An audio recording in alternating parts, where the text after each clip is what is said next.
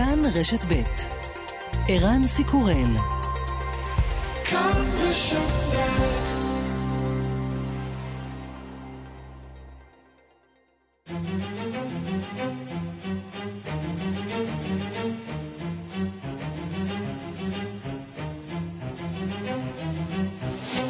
השעה הבינלאומית 4 במאי 2021 והיום בעולם. אסון במקסיקו סיטי, לפחות 20 הרוגים בהתמוטטות גשר עילי של רכבת המטרו המקומית בשעת נסיעת הרכבת, ראשת העיר קלאודיה שיינבורן.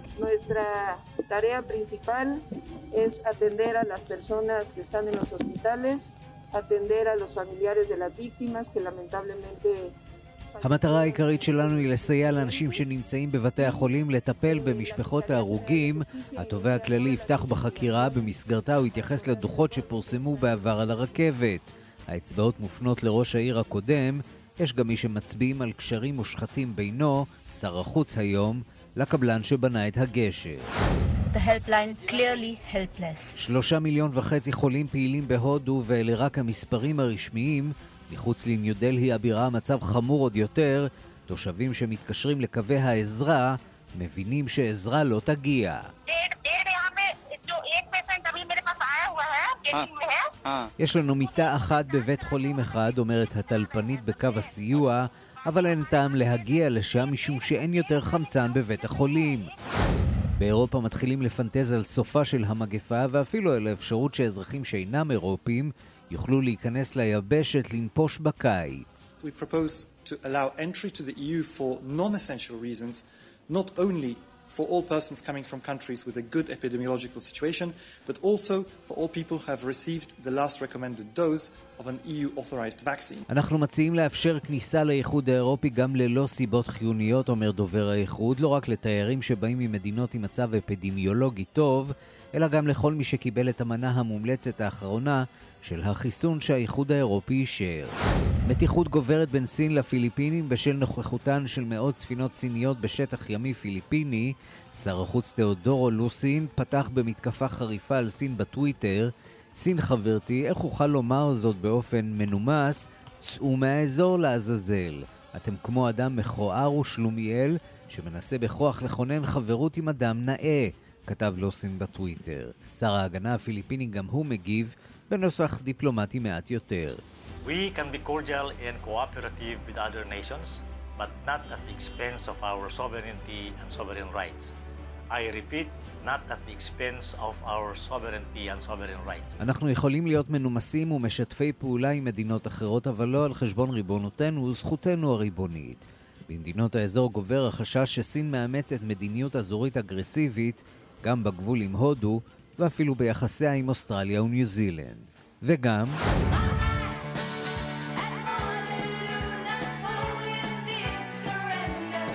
מאתיים שנה למותו של הקיסר והמצביא הצרפתי נפוליאון בונפרטה, מהו סוד קסמו של הרודן הצרפתי הנמוך שהפך את צרפת לאימפריה.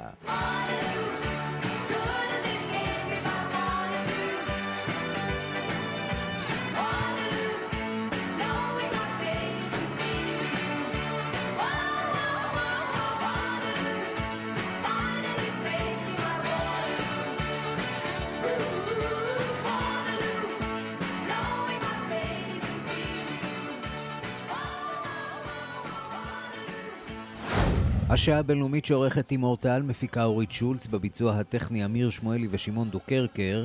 אני רנסי קורל, אנחנו מתחילים.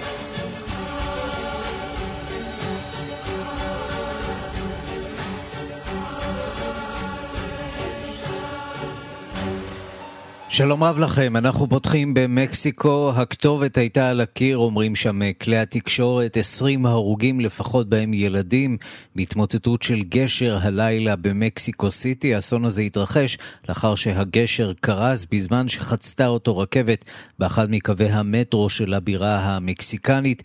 כלי תקשורת מקסיקנים מדווחים כי תושבי האזור שבו קרס הגשר הביעו בעבר חשש כי הוא עלול לקרוס בעקבות, בעקבות גילוי של סדקים. חלקים בבטון.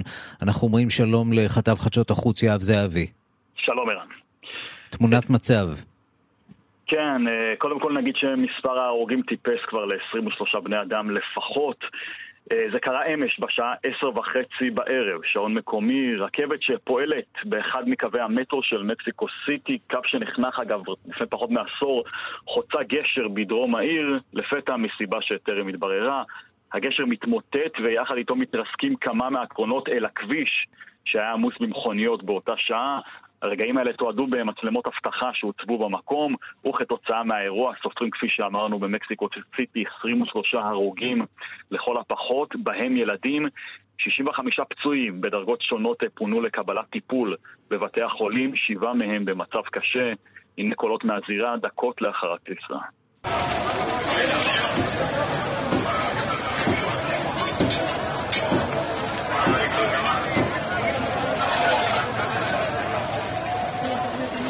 ניתן לשמוע את ההמולה שהתפתחה שם במקום וגם את הקולות של הכלים הכבדים שניסו אה, לאתר לכודים בתוך אה, הקרונות. גם מנוף נשלח אה, כדי לסייע בזירה וגם צבא מקסיקו, חיילים של צבא מקסיקו נשלחו לסייע לכוחות ההצלה. ראשת עיריית מקסיקו סיטי, קלאודיה שיינבאום, מיהרה להגיע לזירת האסון, היא הגיעה לשם משהו כמו שעה אחרי שהגשר קרס. הנה דברים שאמרה שם. En el caso de las 20 personas que lamentablemente perdieron la, villa, la vida, sí hay algunos menores, todavía no tenemos exactamente el número, lamentablemente. Hasta el momento no se tiene hasta el momento ya no se tiene identificada gente atrapada. אומרת ראשת עיריית מקסיקו, אנחנו לא יכולים להגיד בשלב הזה כמה צעירים נהרגו, טרם זיהינו את כולם, אך היו בטוחים שהרשויות יעשו כל מה שאפשר כדי לראות אם ישנם לכודים נוספים. היא הוסיפה שנראה כי קורה שתמכה בגשר קרסה, אך נסיבות האירוע הזה עדיין נחקרות. בשלב הזה, ערן, אנחנו יודעים לספר שהגשר שקרס נבנה לפני כעשור כחלק מפיתוח אותו קו, קו 12 במטרו של מקסיקו סיטי. בשנת 2017 תושבי האזור שבו קרס הגשר הביעו חשש כי הוא עלול לקרוס. זאת בעקבות גילוי סדקים בבטון שנגרמו ככל הנראה בשל רעידת אדמה שהתרחשה במקום שבועות ספורים קודם לכן, בעיתון המקסיקני אל יוניברסל, דווח שהרשויות ביצעו תיקונים מסוימים לאחר הדיווח של אותם תושבים. עוד נגיד שמשרד התובע הכללי יפתח בחקירת האסון הזה, כמובן בניסיון להבין האם רשלנות היא זו שגרמה לטרגדיה, ערן. כשאחד החשודים הוא כמובן אה, ראש העיר אה, לשעבר, שהוא לשעבר. היום גם אה, שר החוץ של מקסיקו.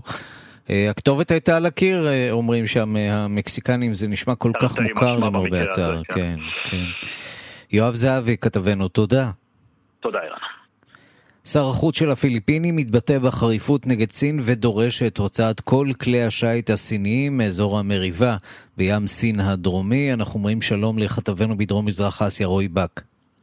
שלום ערן, ערב טוב. הזירה הזאת הולכת ומתחממת, סין עושה כרצונה בים סין הדרומי. כן. סין עושה בים סין הדרומי כבשלה וכרצונה, והנה עכשיו התבטאות, אחת מההתבטאויות הפחות, בוא נאמר, דיפלומטיות של שר חוץ, שר החוץ של הפיליפינים, טדי לוקסין, משווה את סין לבחור אלים שמנסה לכפות את עצמו על בחור נאה כמו הפיליפינים, והוא אומר שמתביעת האבהות הזאת לא יצא שום דבר, הוא משתמש במילים הרבה יותר בוטות שאני לא אחזור לטובת מאזיננו. בהחלט התבטאות לא, לא, לא דיפלומטית, והפיליפינים אגב הגישו עד עכשיו 78 תביעות אה, אה, אה, רשמיות לסין, להוציא את מאות כלי השיט שנמצאים ב-200 המילין הימיים המוגנים לטענת הפיליפינים. זה לא, לא כל כך מעניין את הסינים, הסינים טוענים שפשוט הספינות שלהם צריכות להסתתר מאימת הסערה הגדולה ופגעי מזג האוויר. זה לא מפריע לסינים, סין ממשיכה לעשות כבשלה, כן, נכון עכשיו אין שום דבר חדש, סינים נוהגים כמנהגם. כן, והמתיחות שם באזור, באזור גוברת, האם יש חשש שנראה גובר. את הסיפור הזה מגיע אה, גם אולי אפילו לשלב של אה, הסלמה צבאית? נכון לעכשיו עדיין אין הסלמה צבאית, אה, הפיליפינים משחקת, משחקים כאן איזשהו משחק קצת מוזר. מצד אחד הנשיא דוטרטה מגנה, הוא גינה את הנשיא לשעבר, הוא גינה את הנשיא אובמה, כמו שאנחנו כולם יודעים, מצד שני עכשיו שר החוץ וגם דוטרטה טוענים שארה"ב חברה טובה, והם עדיין רוצים לשמור על קשרים, קשרים חיוביים עם סין. אני מניח שהפיליפינים אה, מודעים למגבלות הכוח שלהם, ולכן הם יהלכו בין הטיפין ובין הטיפות, ואני מניח שבסופו של דבר לא נגיע, לפחות ככל שזה נוגע לפיליפינים, לאיזשהו אה, עימות מזוין. שתי מילים אולי על הסגנון הזה של אה, שר החוץ של הפיליפינים. כן, סגנון... סגנון כן. פופוליסטי משהו, לא מפתיע אולי לשמוע את זה ממנהיגים פיליפינים בעת נכון, האחרונה. לא, זה, נכון, זה לא מפתיע שזה נוגע לדוטרטה, שמתבטא בהחלט בלשון ציורית, לא מנומסת, אם אפשר לומר ככה, ואני מנומס עכשיו. וכן, ושר החוץ הפיליפיני ממשיך באותו הקו, אבל שוב, כמו שציינתי, באותה עת, באותה נשימה, דוטרטה עצמו, הנשיא אומר, אנחנו צריכים לשמור על קשרים חמים וחיוביים עם סין, לכן נראה שכמו שאתה מציין, זה בהחלט התבטאות פופוליסטית ותו לא. נכון לעכשיו הסינים שומרים על ארשת פנים חתומה, ולא מתעצבנים לפחות לא כלפי חוץ. הם כמובן זוכרים הכל, אני מניח. כן, כן. כמובן. רועי, בא כתבנו בדרום מזרח אסיה, בבנקוק, תודה. תודה. ושלום לגליה לביא.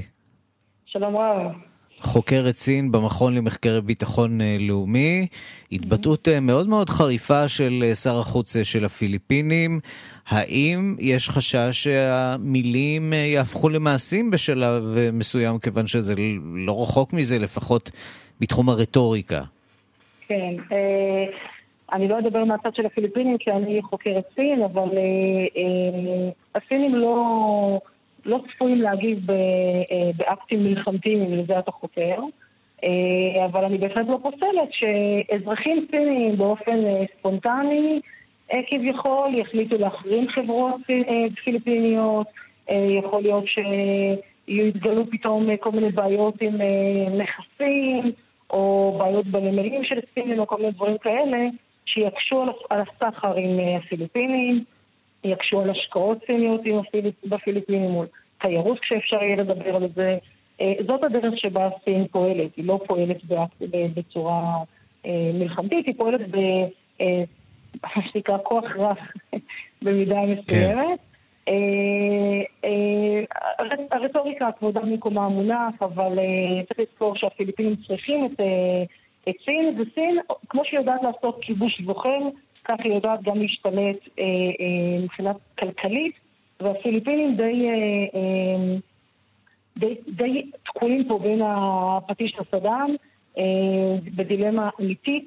הסינים מגייסים אה, את כל הכוחות האפשריים באזור, כולל ציי דייגים, כולל משמר החופים שלהם, כולל אה, השתלטות על איים, אה, איים, סלעים במרחב.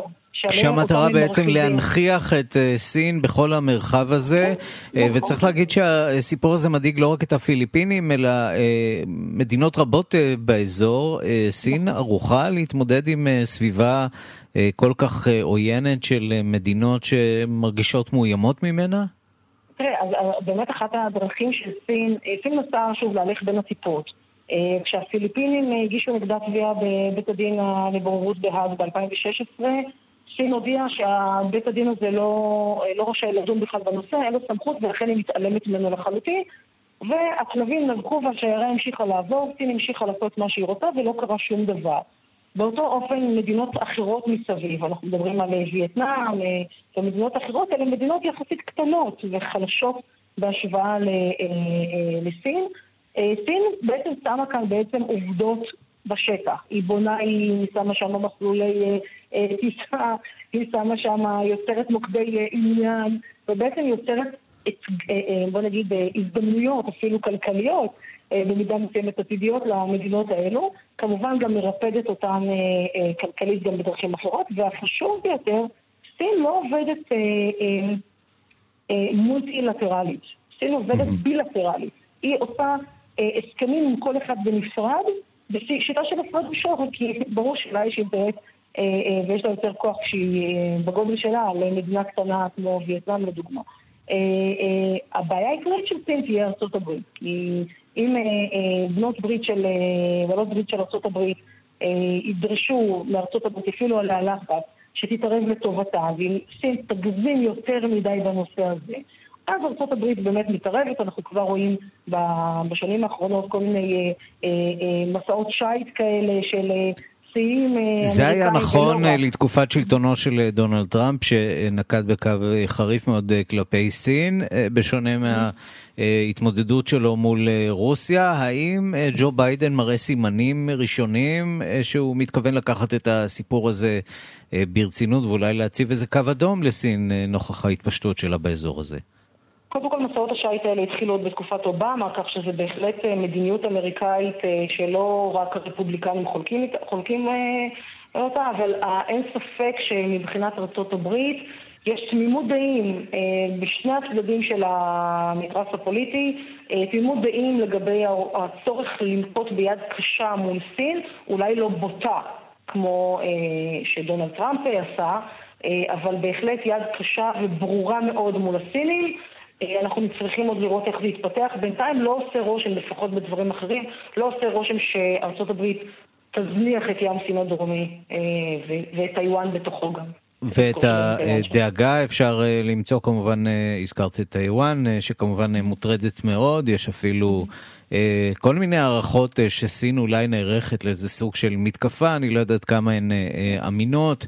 אה, בטיוואן, אה, יש אה, גם לא מעט ביקורת שנשמעת בימים האחרונים, גם מכיוונן של אוסטרליה וניו זילנד, שלכאורה נטו להישאר ככה די רחוק מהסכסוך הזה, אבל עכשיו הופכות לקולות הרבה יותר בולטים בהתנגדות להתפשטות הסינית. בהחלט, אין ספק שכל המדינות באזור מאוד מאוד מוטרדות. בין אם מהשלכות ישירות מהסכסוכים באזור ובין אם מהשלכות אה, עקיפות על סכסוכים שיש להן עם סין באזורים אחרים, למשל יפן וים סין המזרחי. אה, שגם שם היא חווה את מה שהפיליפינים אה, חווים בדרומי. ועוד לא אמרנו מילה על היחסים עם הודו, שנמצאת עכשיו במשבר כן. גדול מאוד. שתי נכון. המדינות האלה יש להן סכסוך גבול. הודו נמצאת עכשיו במידה רבה על הקרשים. יכול להיות שסין תנצל את החולשה של הודו כדי לעשות איזה סוג של מהלך בהימאליה? שוב, סין זה לא ב... ב... לא בסגנון שלה לפנות עכשיו לאמצעים אה, אה, צבאיים אה, רציניים, כי היא מבינה שזה גם יכול ליצור לה התנגדות מאוד חזקה. צריך לזכור שהודו, עם כל הצרות שיש לה, לא מדינה כל כך חלשה, כאילו יש לה גם את הצבא שלה. אה, אה, קשה לי לראות את סין פועלת, אה, הזכרת את טיוואן, קשה לי לראות את סין יוצאת במתקפה על טיוואן, אלא אם כן, מתקפה הכוונה צבאית, אלא אם כן ממש דוחקים אותה לפינה. הרבה יותר טוב וקל לה ונוח לה ומוכר לה לפעול באמצעים כלכליים, והיא עושה את זה נפלא. אני חושבת שיש לה אורך רוח ואורך נשימה, ואין לה בעיה עם זה שטיוואן, בראייה של סין, שטיוואן תצטרף אליה בעוד עשור או שניים. אין לה בעיה, היא סבלנית מאוד סין בהקשר הזה, ואין לה עניין של עכשיו לכבוש את, אה, את טיוואן. זה לא, אה, לא ישרת את האינטרסים שלה כרגע שהם עובדים יפה מאוד גם בלי זה. כן, בשלב ראשון יש את אה, הונג קונג שצריך אה, לספוג בצורה מלאה אה, כן. לתוך האומה הסינית, יש להם הרבה משימות והרבה מאוד זמן למה שהופכת להיות לאט לאט המעצמה החזקה בעולם, אם נרצה או לא נרצה. גליה לביא, חוקרת סין במכון למחקרי ביטחון לאומי, תודה רבה לך. תודה לך, ביי ביי. אנחנו אה, מכאן לקורונה, ה-FDA נערך אה, לאישור חיסון למתבגרים, בהודו רושמים כבר אה, מעל 20 מיליון נדבקים מאז תחילת המגפה, ובארצות הברית ובאירופה ממשיכים בהקלות ואפילו רואים את חופשת הקיץ באופק. שלום לקשבנו בן יניב. כן, שלום ערן. חיסון מתבגרים מעניין כמובן מאוד גם אותנו, גם אנחנו מחכים לעניין הזה. נכון מאוד, ובאמת הניו יורק טיימס מדווח הלילה שמינהל המזון והתרופות האמריקני, ה-FDA, נערך לאשר את השימוש בחיסון של פייזר וביונטק נגד נגיף קורונה בקרב בני 12 עד 15 כבר בתחילת השבוע הבא. אה, הדיווח נשען על גורמים בממשל הפדרלי המעורים בתוכנית ובלוח הזמנים של מינהל המזון והתרופות. בעקבות ההודעה הזו, ערן, החליטו במשרד הבריאות הישראלי להשהות את הדיונים בארץ על מתן חיסונים לילדים עד החלטת ה-FDA בנושא שכאמור תינתן כבר בימים הקרובים. כך מסר דוקטור דודי גרינברג, חבר בצוות הטיפול במגפות ובוועדות החיסונים של משרד הבריאות לכתבתנו דקלה אהרון שפרן לפני אה, מספר שעות. בינתיים, אה, קליי צ'אנג, בן 12, אה, שהשתתף בניסוי של פייזר למתבגרים, מקווה שהשתתפותו תסייע בחזרה לשגרה. בואו נשמע. I definitely hope we get um, back to whatever we would call normal um, eventually soon. כן, אז אה, קליי באמת אה, מדבר על זה שהוא מקווה שיחזרו לאיזושהי שגרה בעקבות השתתפותו אה, בעצם בניסוי של פייזר, ששוב מובילה על שאר החברות גם בתחום הזה ומתקרבת לאישור של ה-FDA, אישור חירום בחיסון הזה. ומשם נעבור לאירופה, שם מתחילים אולי לראות את הסוף, ובעיקר את חופשת הקיץ, למה שווים כל כך הרבה מתושבי היבשת, ובעיקר דווקא השכנים מהצד השני של התעלה, אלו הם הבריטים כמובן. בנציגות האירופית מגלים שביעות רצון מהתקדמות מבצע החיסונים, כאשר ברוב המדינות החברות כ-20% מהאזרחים קיבלו לפחות מנה אחת של החיסון. מובילה מעל כולם ממדינת האי הקטנה מלטה, עם 52% שקיבלו כבר מנה אחת של חיסון נגד קורונה. בנציבות מאמינים כי בעיית אספקת החיסונים שאפיינה כל כך את ראשית המבצע נמצאת כעת מאחוריהם, ובימים הקרובים יחלו בבריסל דיונים קדחתניים על פתיחת היבשת למבקרים מחוסנים שאינם אזרחי האלף-אלף, ביניהם כן גם הישראלים. אה, לנסיעות לא חיוניות, למעשה לפתוח עונת תיירות כמעט רגילה. אה, נו, אם פספסנו את האירוויזיון, אז אולי את חופשת הקיץ לא, אתה אומר. לגמרי, כן. יכול להיות שהחופשה שוב ביוון, בצפון איטליה או בספרד תהיה אפשרית כבר ביולי. אה, טוב, יוון, יוון צריך לומר, זה כבר אפשרי, נכון. שם אנחנו פותחים, שומעים בימים האחרונים על פתיחת המסעדות, וגם על חיסון מסיבי מאוד שנערך באיים, שבעצם מאפשר גם לישראלים לנפוש שם בבטחה יחסית. לחלוטין. צריך גם לומר שלא רק ביוון מסירים הרבה מאוד מהקלות, גם בפורטוגל, בספרד, באיטליה, ברומניה, בהולנד ובבלגיה, בשורה של מדינות באמת שהישראלים נוהגים לבקר בהן, מסירים היום הרבה מההגבלות על תחומי הבילוי וההסעדה. אה, וגם כך בארצות הברית, שם מכריז הלילה מושל מדינת ניו יורק, אנדרו קוומו, על הסרת רוב ההגבלות, הוא מצהיר, זהו רגע מכונן. Today is uh, a milestone for New York State and uh, a significant moment of transition. כן, אז אה, קומו אומר זהו ציון דרך חשוב, רגע חשוב של מעבר אה, במדינת ניו יורק, שבאמת סימנה את אה, תחילת המגפה בארצות הברית והייתה מוקד של נגיף קורונה בחודשים הראשונים של המגפה. המושל אנדרו קוומו הכריז כי כבר ב-19 למאי יבוטלו כליל כל הגבלות הקהל על תחומי הבילוי וההסעדה, מוזיאונים, מסעדות, משרדים, מכוני כושר והיופי ייפתחו באופן מלא. גם רוב המופעים של ברודוויי ייפתח, זאת לאחר שהושקע בו מבצע חיסונים נרחב בקרב השחקנים ועובדי הבמה. גם בקונטיקט הסמוכה הסירו את רוב ההגבלות על אה, מקומות הבילוי. בפלורידה הוכרז על הסרת כל אה, צווי החירום, והמושל דה סנטיס חתם על כך אתמול במסיבת עיתונאים גדולה. ונסיים בניו ג'רסי, שגם בה מוסרות הגבלות אה, אחת השנייה. שם הביא אתמול המושל אה, פיל מרפי פיתוי מעניין במיוחד עבור בני ה-20 שעוד נמנעים מלהתחסן. Our office in the Department of Health, in partnership with the Brewers Guild of New Jersey, are teaming up, are, are teaming up to launch our new Shot and a Beer program to encourage eligible New Jerseyans ages 21 and over to get כן, vaccinated. אז מרפי מדבר שם על הזרקה ובירה. למעשה הוא מכריז אתמול שבמשותף משרד הבריאות המקומי... שוט ושוט לחלוטין, ובאמת מכריזים שם בשיתוף גילדת יצרני הבירה המקומיים על כך שכל בן 21 יוכל לקבל בירה בחינם מיד לאחר שהוא מקבל מנת חיסון נגד קורונה. בהחלט מעניין, ובארצות הברית, גם בחוף המזרחי וגם בחוף המערבי, אנחנו רואים יותר ויותר חיוכים ויציאה חזרה לאיזושהי שגרה. צריכים לעשות מה שעשו אצלנו עם הצ'ונט בבני ברק, זה עבד יפה מאוד, אנשים באו להתחסן. אה, צ'ונט ולא אלכוהול, אה, זו התרופה האמיתית. אני מצטער שפספסתי את הצ'ונט הזה. בן יניב, תודה. תודה, ערן. השעה הבינלאומית, אנחנו למאבק על מקורות הנילו. סודאן ואתיופיה ממשיכות להאשים אחת את השנייה בכישלון השיחות המשולשות על סכר התחייה. ביום שישי רמזה סודאן כי תשקול מחדש את שאלת הריבונות של אתיופיה על אזור הגבול שבו ממוקם הסכר. המתיחות שם נכנסת לשיא חדש. מדווחת עורכת ענייני אפריקה, רינה בסיסט. הטון הקשה בין סודאן לאתיופיה עולה מיום ליום. נשיא אוגנדה מוסווני שב וקרא בימים האחרונים לחידוש השיחות בין סודאן, אתיופיה ומצרים על סכר התחייה, אבל בינתיים נראה כי הצדדים ממשיכים להקשיח את עמדותיהם. אתיופיה החלה לבנות את סכר התחייה, סכר הרנסאנס הגדול, בשנת 2011. הסכר ממוקם כ-15 קילומטרים ממזרח לגבול עם סודאן. תחנת הכוח ההידרואלקטרית הממוקמת על הסכר צפויה להיות הגדולה ביותר באפריקה.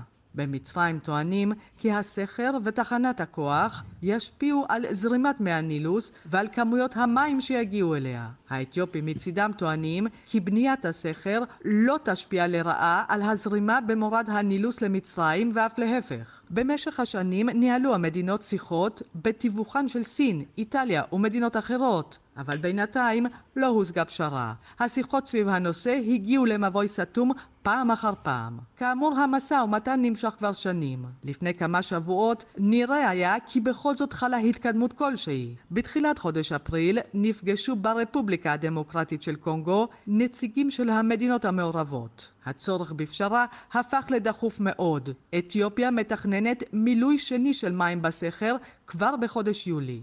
אבל אחרי כמה ימים של שיחות, ברור היה שהעניין רחוק עדיין מאוד מסיום.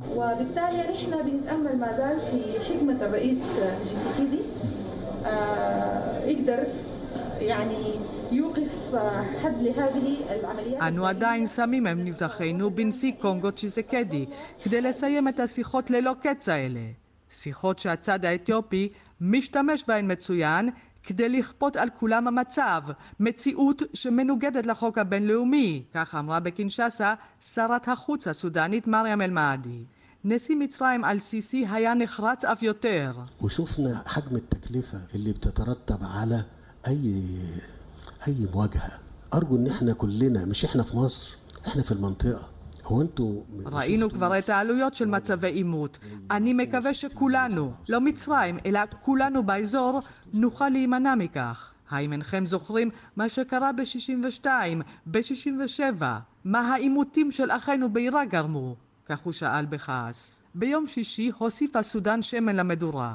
האזור שבו נמצא הסכר מהווה חלק מאתיופיה כתוצאה מהסכם שנחתם בתקופה הקולוניאלית. בזמנו בתחילת המאה ה-20 הועבר האזור משליטת סודאן לשליטתה של אתיופיה, אבל ההסכם גם קבע שאתיופיה תימנע מפעולות חד צדדיות שישפיעו על זרימת מי הנילוס. בהודעה שהוציא משרד החוץ הסודני ביום שישי נאמר כי ייתכן שצריך יהיה להביט מחדש על שאלת הריבונות שם. רמז, ואולי אף איום, שסודאן עלולה לנקוט בפעולה צבאית אם לא תושג פשרה ומהר. כאן רינה בסיסט.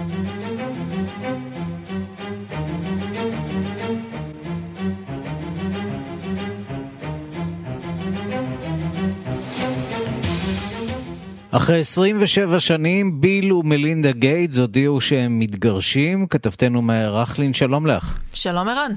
והעולם כולו תוהה עכשיו מי יקבל את הקומקום והסרוויס מהחתונה, ואולי חשוב לא פחות, מי ייקח את החלונות. החלונות זה באמת דיון מאוד רכזי. עכשיו, יש עכשיו, אנשים יושבים בתוך חדר ותוהים מה יקרה עם זה. אה, אבל כן, לפני שנגיע לחלוקת הרכוש, שזה באמת הדבר שמעניין את כל עולם הפילנטרופיה כרגע, אה, נתרכז בהודעה שפרסמו ביל גייטס ואשתו אה, מלינדה, הם הודיעו שאחרי 27 שנה הם לא מאמינים שיש להם עוד לאן לצמוח בתוך זוג.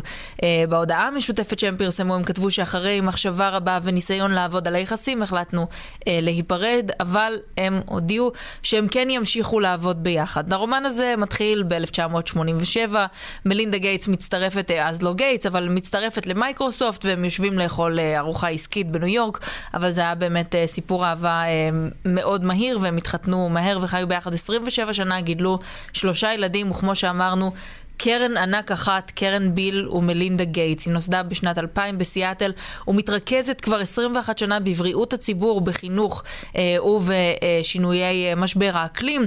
במשך 21 שנה, אגב, ערן, הם תרמו 53 מיליארד דולר.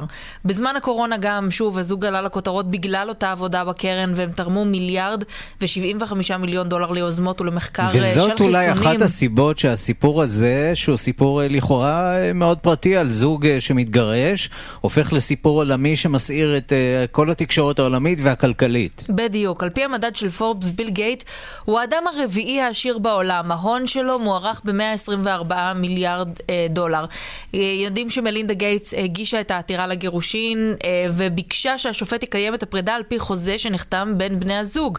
לפי רשת TMZ הם לא חתמו על הסכם ממון, ולכן יש ביניהם כנראה איזשהו הסכם פרידה שעל פיו תהיה חלוקה כספית, אבל עוד לא יודעים איך היא בדיוק תיראה. וכמו כמו שאמרנו, יש דאגה מאוד גדולה אה, סביב אותה קרן שמנהלת על פי הערכות אה, משנת 2019 יותר מ-43 מיליארד דולר ברגעים אלה ממש, וגם עזרה כמובן אה, לפיתוח החיסונים, לתרומות, גם לחינוך, גם לבריאות. הם אומרים שהם ימשיכו לעבוד ביחד והקרן תמשיך אה, להתקיים בלי שום הפרעות, אבל אה, שוב נצטרך אה, לחכות ולראות איך, אה, איך זה יעבור בימים הבאים. מאיה רכלין, תודה. תודה רבה.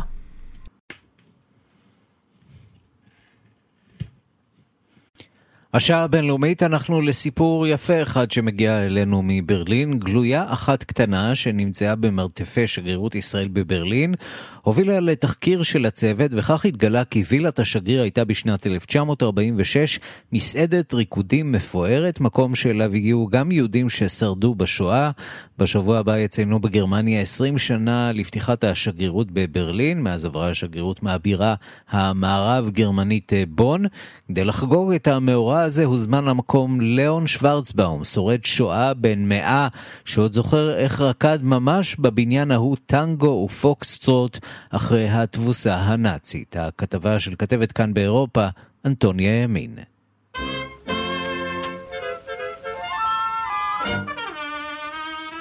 מי שהיה עובר ברחוב אוגוסטה ויקטוריה בברלין בשנות ה-40 היה יכול לשמוע את המנגינה הזאת בוקעת מאחת הווילות.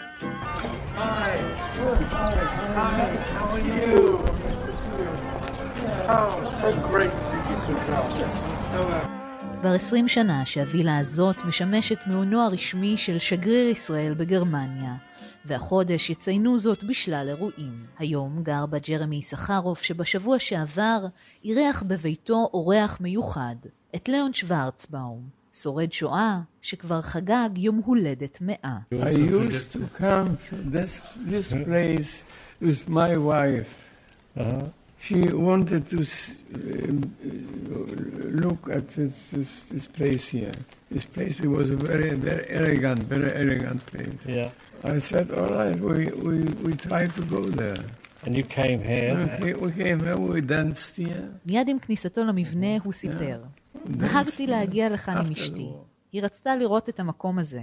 הוא היה מקום מאוד אלגנטי. אז אמרתי לה, אוקיי, בואי ננסה. באנו לכאן ורקדנו כאן אחרי המלחמה. שוורצבאום נולד בהמבורג אלטנאו בגרמניה. כשהיה נער עבר לפולין ומשם גורש עם משפחתו לאושוויץ והפך ליתום.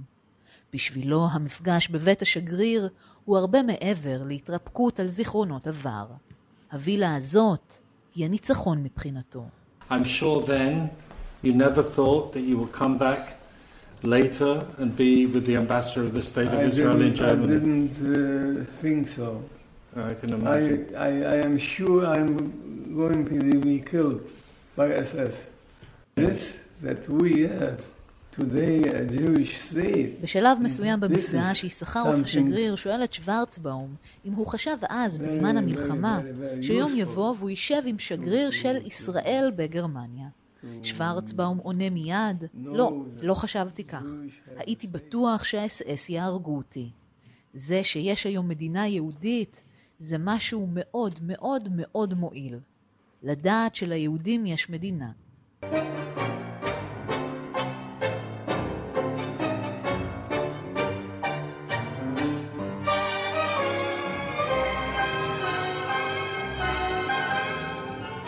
הווילה שהפכה בשנת 1946 למסעדת ריקודים מפוארת בשם קווין, נבנתה בשנות ה-30 בידי קבלן יהודי, שעם עליית הנאצים לשלטון, נאלץ למכור את המבנה. בתור מה שימש המבנה בימי המלחמה, עוד לא ממש ברור. צוות השגרירות מנסה לתחקר את העניין. אך מה שכן ידוע, זה ששנה אחרי תום המלחמה, רקדו כאן טנגו ופוקסטרוט, יהודים ששרדו, תושבים גרמנים וחיילים אמריקנים. כמו כל אבן שהופכים בברלין, גם המבנה הזה מספר סיפור שכולל עבר, אבל גם הווה ועתיד. יששכרוף הוא השגריר הרביעי שגר כאן. זה, זה היה מקום של, שניסינו לבנות של, שלא מדבר רק על מה שהיה בעבר, אלא מה שיש היום, וגם לתת תחושה של שותפות וחברות ליחסים שהם מאוד מורכבים. בספטמבר התקיימו בגרמניה בחירות כלליות ועידן מרקל יגיע לסיומו. לא משנה מי יחליף או תחליף אותה, היחסים בין ישראל לגרמניה לנצח יישארו מיוחדים. אנטוניה ימין, ברלין.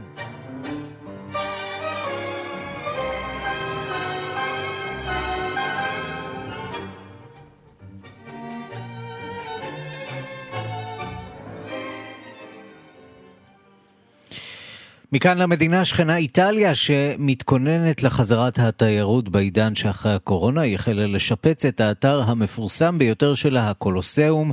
ארכיאולוגים ומהנדסים בונים מחדש את רצפת האתר כדי שתאפשר לתיירים לחוש את uh, הרגשות, לחוש את uh, אותם רגעים של אותם גלדיאטורים בזירה מלפני כאלפיים שנה, ובחודש יולי התקיימו כחלק מדיוני ה-G20 באחד האגפים של הקולוסיאום. דיווחו של כתבנו ברומא, יוסי בר.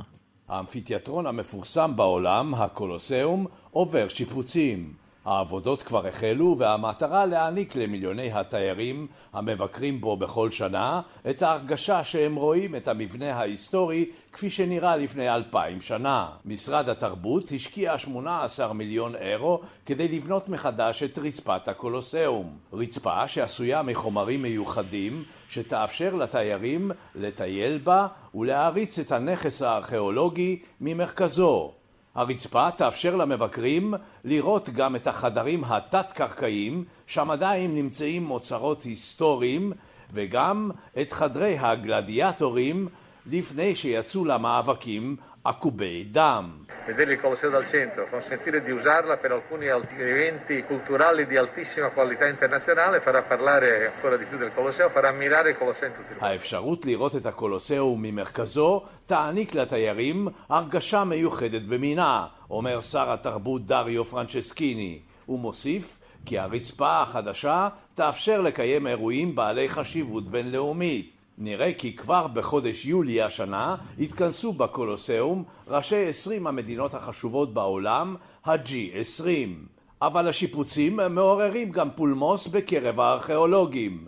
פרופסור תומאסו מונטנרי סבור כי עבודות השיפוץ נועדו לפאר את הפוליטיקאים וכי מדובר בעבודות שפוגעות בהיסטוריה ומשחיתות את העבר המפואר של האתר. אחרים טוענים כי איטליה מזניחה את אלפי הכנסיות שנהרסו ברעידות האדמה ומפנה את משאביה לאתרים מיוחסים. הציבור מצפה בסקרנות ומצפה שתוכניות השיפוץ יהפכו בתוך שנתיים למציאות. כאן יוסי בר, רומא. בימים אלה מציינים בצרפת 200 שנה למותו של נפוליאון בונפרט, שליט צרפת, מייסד הקיסרות הראשונה, מגדולי המצביעים בהיסטוריה. אנחנו רוצים לומר שלום להיסטוריון אלון קליבנוב.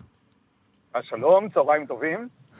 נזכיר שאתה ראש המרכז ללימודי תרבות המערב וחבר האגודה הנפוליאונית הבינלאומית, המרכז הישראלי למורשת נפוליאון. מיד אולי תנסה להסביר לנו גם את ההקשר הישראלי וגם את עצם קיומו של אותו מרכז ישראלי למורשת נפוליאון, אבל בואו נדבר תחילה על נפוליאון עצמו.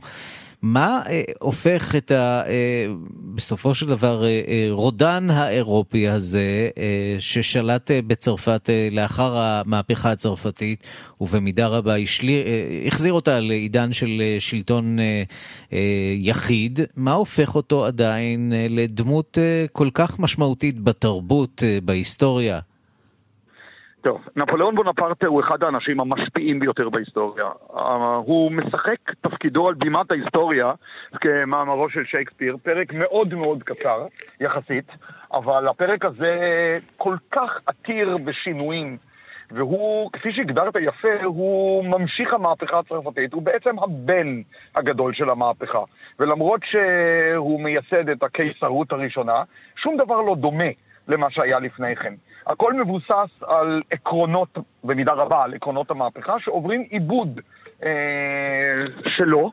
אה, מעל הכל, השינויים העצומים שהוא עורך בחברה, בכלכלה, בניהול, בארגון, אה, מעל הכל, אחד היהלומים שבכתר זה קוד נפוליאון, הקוד סיביל.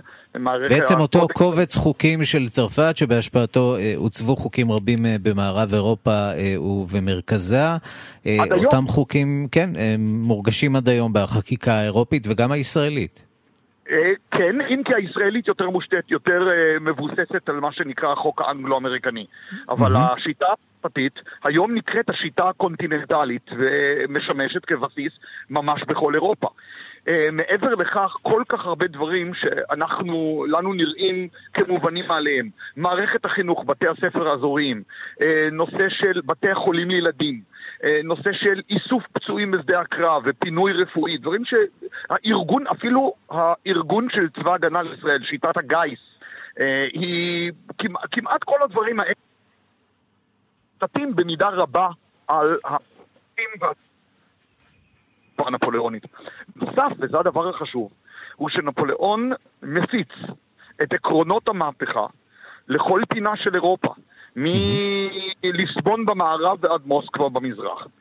כיוון שהוא משתלט למעשה על, אה, כמעט על אירופה כולה, על מחצית כן מאירופה. כן ולא, נכון. בוא נאמר, אכן, הוא גם האיש ששולט על שטח אה, גדול מאוד באירופה מבחינה טריטוריאלית, בשיא התפשטותו. אבל זה קורה גם כי לא רק בגלל, התמונה היא מורכבת. כלומר, אכן הוא היה מצביא גדול, ואכן הוא מפיץ את, את ה...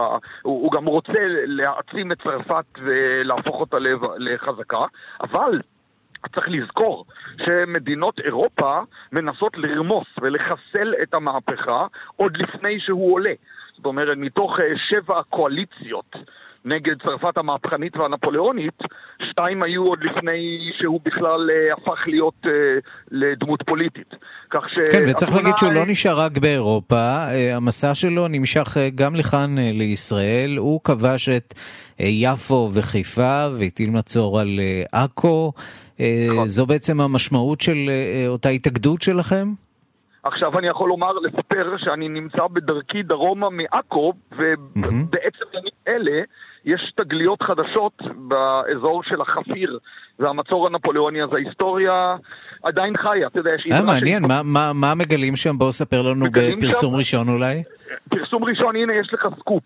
אה, מגלים עכשיו, חושפים בפארק שעושים בחפיר, בעכו, מגלים ממצאים שזורקים לנו אור על המצור של 1799 ומאפשרים לנו להבין אותו יותר טוב. הממצאים כרגע רק נחשפים, אז צריך עוד לעבד אותם ולנתח אותם, אבל uh, אתה יודע, ההיסטוריונים אומרים שההווה ידוע, ידוע והעתיד קבוע, זה רק העבר משתנה כל הזמן.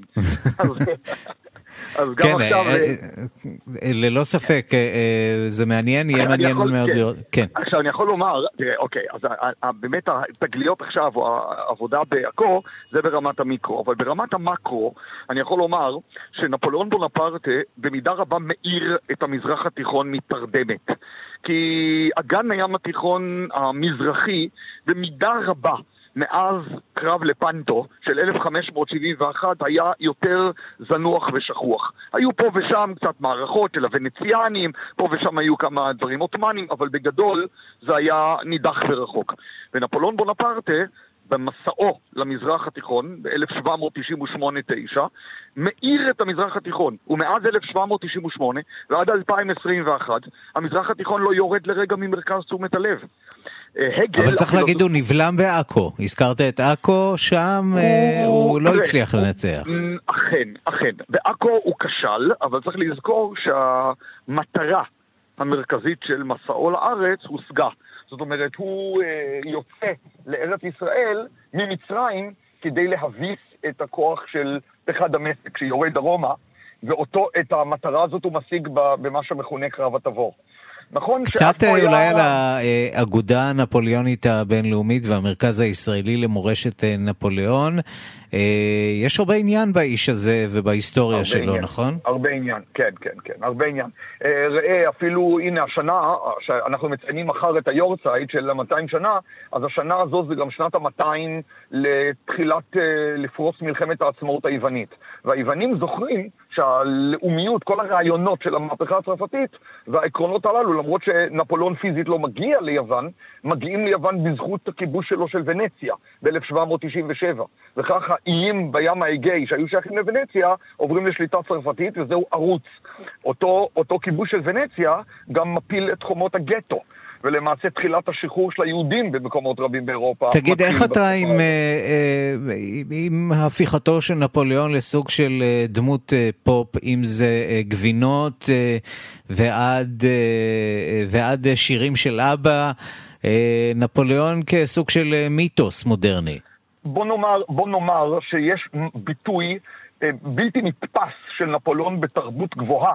ולא צריך לרדת לביוב של אבבא וכל זה, יש לנו ממלחמה ושלום של טולסטוי, עד אין ספור יצירות של לודוויג ון בטהובן שקשורות, אה, אה, האופרות, אה, סרטים מופלאים, כולל הסרט האילם שנחשב אחד הגדולים בכל הזמנים של אבל גאנס, נפוליאון, תסריט של היצ'קוק, שנחשב אחד, כן, היצ'קוק חלם להפוך אותו, את תולדות חייו של נפוליאון לסרט, שירים נפלאים מהיינה ועד ביירון, אז יש ואגב, שים לב, הנה אני יכול להרכין ראש בפני דמותו של מחזאי ישראלי נפלא, שקצת נשכח בעשורים האחרונים, ניסים אלוני, ואחד מגדולי המחזות של ניסים אלוני זה נפוליאון חי או מת.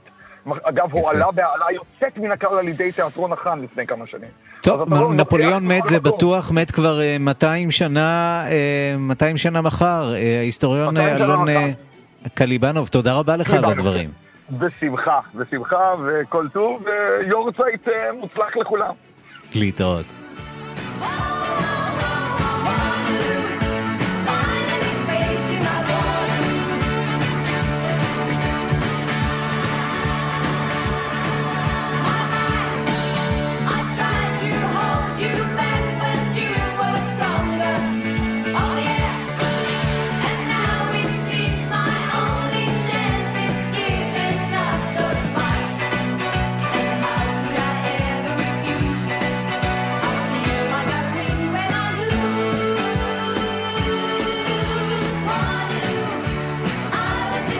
כאן השעה הבינלאומית, מהדורת יום שלישי שערכה תימור טל, המפיקה אורית שולץ, הטכנאים רומן סורקין ושמעון דוקרקר. אני רנסי קורן מיד אחרינו רגעי קסם עם גדי לבנה.